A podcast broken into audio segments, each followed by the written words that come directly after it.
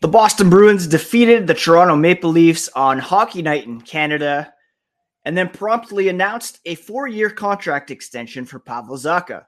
We've also got a matinee game coming up Monday, so this is a special Monday episode on a Sunday. Let's get into it, shall we? Your Locked On Bruins, your daily podcast on the Boston Bruins. Part of the Locked On Podcast Network, your team every day.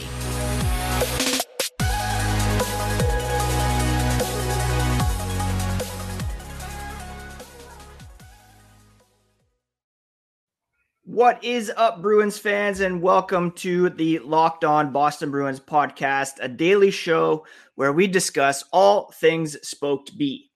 Today is Sunday, January fifteenth. I want to thank you so much for making Locked On Bruins part of your day every single day, free and available on your favorite podcast app, as well as on YouTube. So please do smash that subscribe button. If you're on Twitter, Instagram, you can find the podcast at Locked N H L Bruins, and you can find me, my dad jokes, and hockey tweets at Ian C. McLaren. I'm recording here on Sunday because it was a busy Saturday with respect to our Boston Bruins.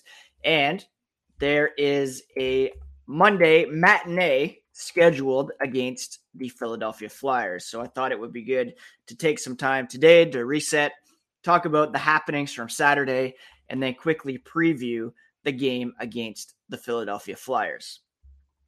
Let's begin with the news that was announced after Boston's four three win over the Toronto Maple Leafs. four three becoming a common result there, with some playoff rounds going to seven games in recent memory. Uh, General Manager Don Sweeney announced after the game that the Bruins signed Pavel Zacha to a four-year contract extension through twenty twenty-six twenty-seven with a cap hit of four point seven five million dollars. That signifies a pay raise over his current three point five million dollars contract that he signed as a one-year deal restricted free agent after being acquired from the New Jersey Devils for Eric Haula. Now, Zacha has been very good for the Bruins so far this season. Five goals, twenty assists. He's on pace for ten goals and thirty-nine assists, forty-nine total points. And that would break the career high that he set last season in New Jersey, thirty-six points. Now, his scoring's a bit down. He scored seventeen in uh, fifty games two seasons ago. And there's room for improvement there for sure. His current seven point eight shooting percentage is below the ten point four career average and well below that sixteen point five mark he hit a couple years ago. He's also been playing more of a winger role with the Bruins. So if he's being counted on to play center, perhaps a second or third line center down the line, then that's still up for debate. And in fact, Don Sweeney said one thing they acquired him for was his versatility. He can play all three forward positions. Uh, they do have an eye towards center. They're wanting to find a way to continue to add to the group. He's shown that versatility this season, plays in all situations, has been a big part of the group, fit in very well, comfortable, comfortable with several of his fellow Czechs on the roster, David Krejci, David Pastrnak, Jakub Zboril, Thomas Nosek among them. He's a very well-liked young man. They're happy to have him going forward for an additional four seasons. Zacha, for his part, said it's it's been good to move around a bit this season. One of his strengths is able to play either wing or center. Playing on such a good team, you already know that you have Bergeron, David Krejci, Charlie Coyle down the middle. So he expected to play some wing, but these guys are approachable. He can talk to them on a daily basis, and they're helping him to grow as a player and as a teammate. He's very comfortable knowing that he's going to be here long term. Uh, he was happy when he was traded to the Bruins. Uh, he was intent on showing what he can do. And it's his first season, still kind of integrating into the team, into the lineup. And he's glad that he'll have the opportunity to show what he can do long term. Um, the Bruins, he said, have a short memory this season, kind of taking it in five game, game segments and a lot going ahead. And of course, some bigger goals that they have in mind. Um, now, when Sweeney was asked if there's anything new on David Pastrnak, he said a quick no. But Elliott Friedman on Hockey Night in Canada did say there is progress being made there. He did say every player is unique, um, and they're approaching every situation differently. Obviously, they want to get Pastrnak signed to eight years instead of four years, and it's much bigger money involved. But Elliott Friedman did say there is progress being made. And for now, it is Zacha who joins the list of forwards signed beyond this season. That's not actually that lengthy. If you look at their cap-friendly page, forwards signed beyond next season include, or sorry, beyond this season include Brad Marchand under contract for two more years at six point one two five million dollars. Taylor Hall for two seasons at six million dollars. Charlie Coyle for three more seasons at five point two five. And then Zacha is actually the Bruin with the longest contract up front. Four years, four point seven million. The likes of Bergeron, Krejci, Foligno, Smith, Nosek can all become unrestricted free agents at the end of this season, and it'll be interesting to see what happens with them. But for now, a key piece locked up for uh, four more seasons, and it's a nice piece of work, I think, for both sides. It's not breaking the bank for the Bruins, perhaps a bit high uh, cap hit, but it could be very good value. Remember, he's only twenty-five. Uh, he is a product of the twenty fifteen draft, so him, DeBrusque, Uh, some good players to build on moving forward from that draft. All right, coming up, we're going to discuss the win over the Toronto Maple Leafs. But first, this episode is brought to you by Athletic Greens. They're an important partner with us that has developed an amazing product that you need to know about. With one delicious scoop of A G one, you are absorbing seventy-five high-quality vitamins, minerals, whole food-sourced superfoods, probiotics, and adaptogens to help you start your day right. It's a special blend of ingredients that supports your gut health, your nervous system, your immune system, energy, recovery, aging, basically all the things. It costs you less than three dollars a day, and you're investing in your health, and it's cheaper than, let's say, a cold brew habit. Cheaper than getting all the different supplements by yourself. You're investing in an all-in-one nutritional insurance, and to make it easy, Athletic Greens is going to give you a free one-year supply of immune-supporting vitamin D and five free travel packs with your first purchase. Just visit athleticgreens.com slash NHL Network. That's athleticgreens.com slash NHL Network to take ownership over your health and pick up the ultimate daily nutrition insurance. So there was, of course, a game played on Saturday between our Boston Bruins and the Toronto Maple Leafs, one of the more entertaining games of the season. A pretty back and forth affair where the Bruins came out on top thanks to Matt Grzelcyk scoring late in the third period.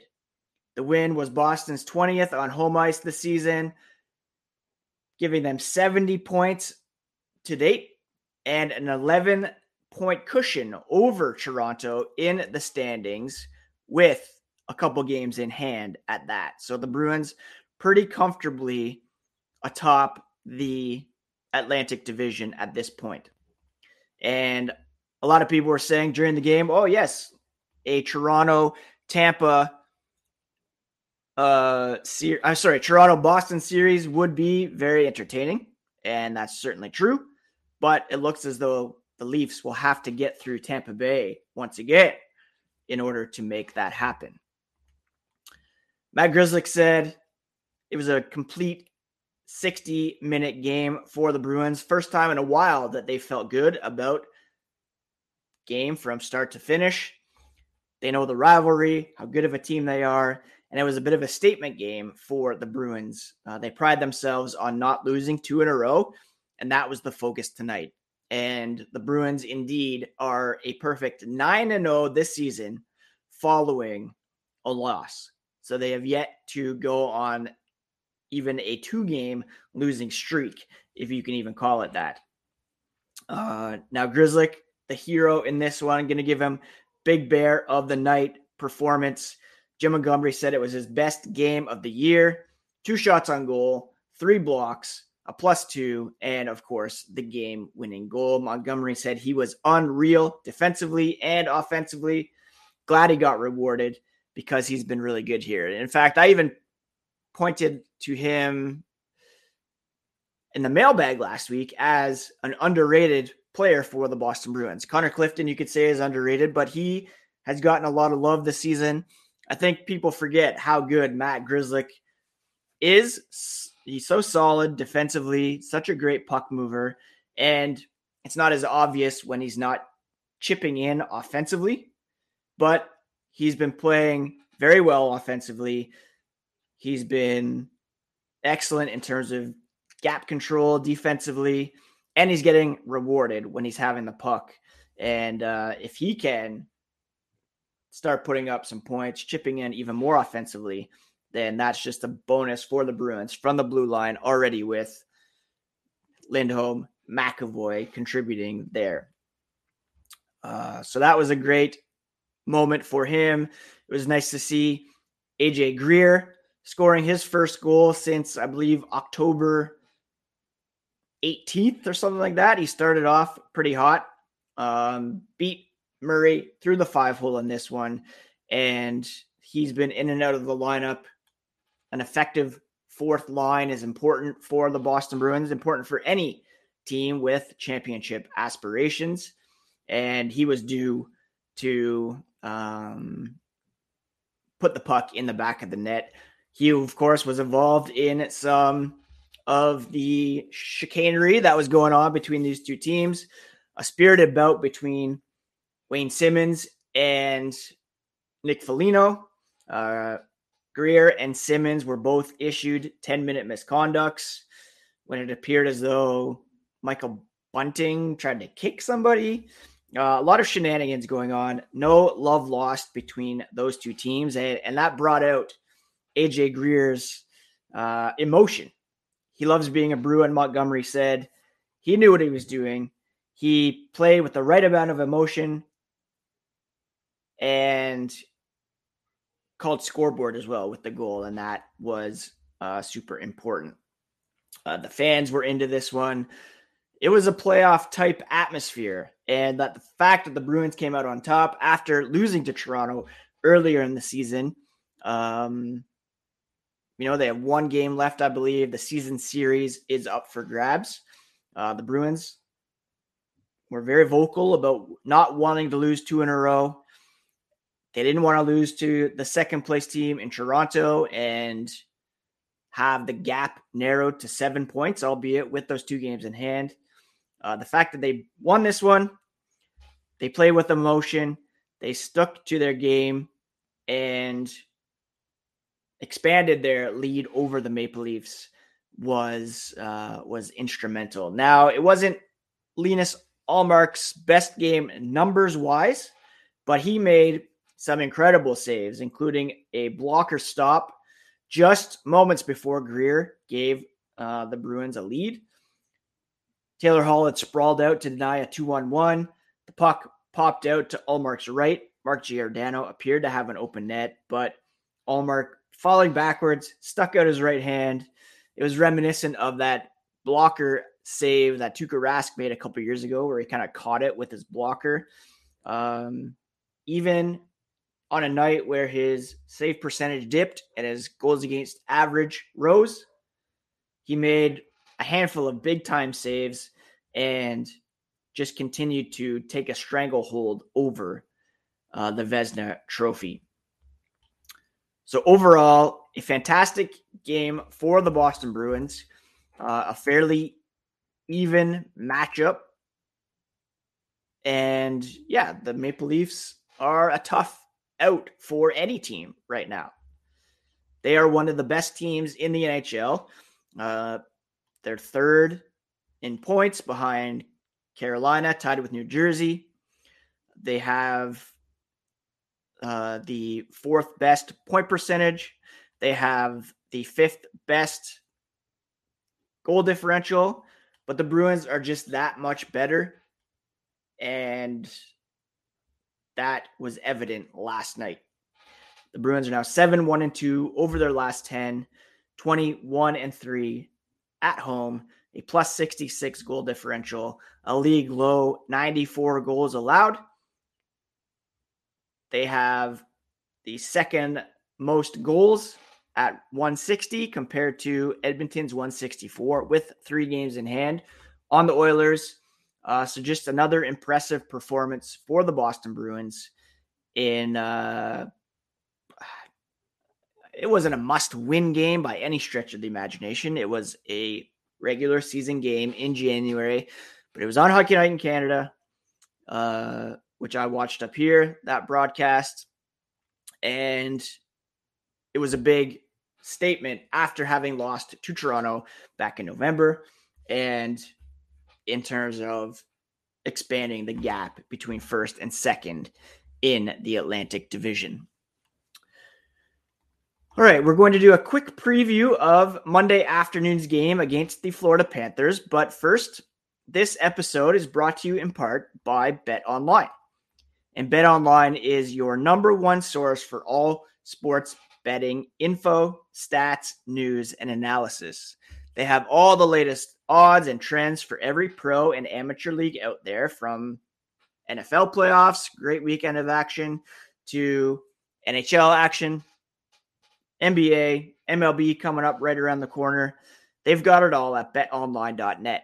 And if you love sports podcasts, you can even find those there as well. BetOnline is the fastest and easiest way to get your betting info. Head to the website today or use your mobile device to learn more at BetOnline, where the game starts. Now, the Philadelphia Flyers come into T D Garden playing pretty well over the last stretch of games. They're eighteen, eighteen and seven overall, pretty far out of the playoff picture, but they've won three in a row and they're seven and three over their last ten. And they have some pretty talented offensive guys who are carrying the load at the moment. Travis Konecny, another twenty fifteen draft pick with nine points over his last five, including five goals. Morgan Frost with five assists over his last five games. And Kevin Hayes is also having a bit of a resurgence for them this season. We know it's always emotional for him to come and play in Boston, thirty-seven points in forty-two games. For the Bruins, David Pastrnak with nine points in his last five games to match Konecny, eight goals over that stretch. Uh, McAvoy leading the way in his helpers with four over the past five games. And uh, it should be a pretty good game. Seven and three over their last ten. The Bruins are seven, one and two. Now, the Bruins have a vast advantage in special teams. They rank fourth on the power play compared to Philadelphia's twenty-ninth. Philadelphia's eighteenth ranked on the penalty kill, and the Bruins are the best penalty killing team. Uh, Flyers are twenty-sixth offensively with two point eight four goals per game. The Bruins are second, and Philadelphia is allowing three point one six goals while the Bruins are allowing only two point one seven. So on paper, you would think the Bruins would have a pretty good chance to win their second straight game on home ice. But you never know with the matinee. And, uh, of course, it's Martin Luther King Junior Day. So there's plenty of afternoon action around the N H L. And uh, I'm excited to watch this one. Wow. Keeping an eye on work, obviously. Panthers, Sabres playing at the same time. Red Wings, Avalanche later that day. Uh, just seeing that the Red Wings have put Alex Nedeljkovic on waivers, which is a, which is a bit of a surprise there. In terms of Bruins in the scoring race, David Pastrnak with thirty-three goals now in the season. He's four back of Connor McDavid, two ahead of Tage Thompson.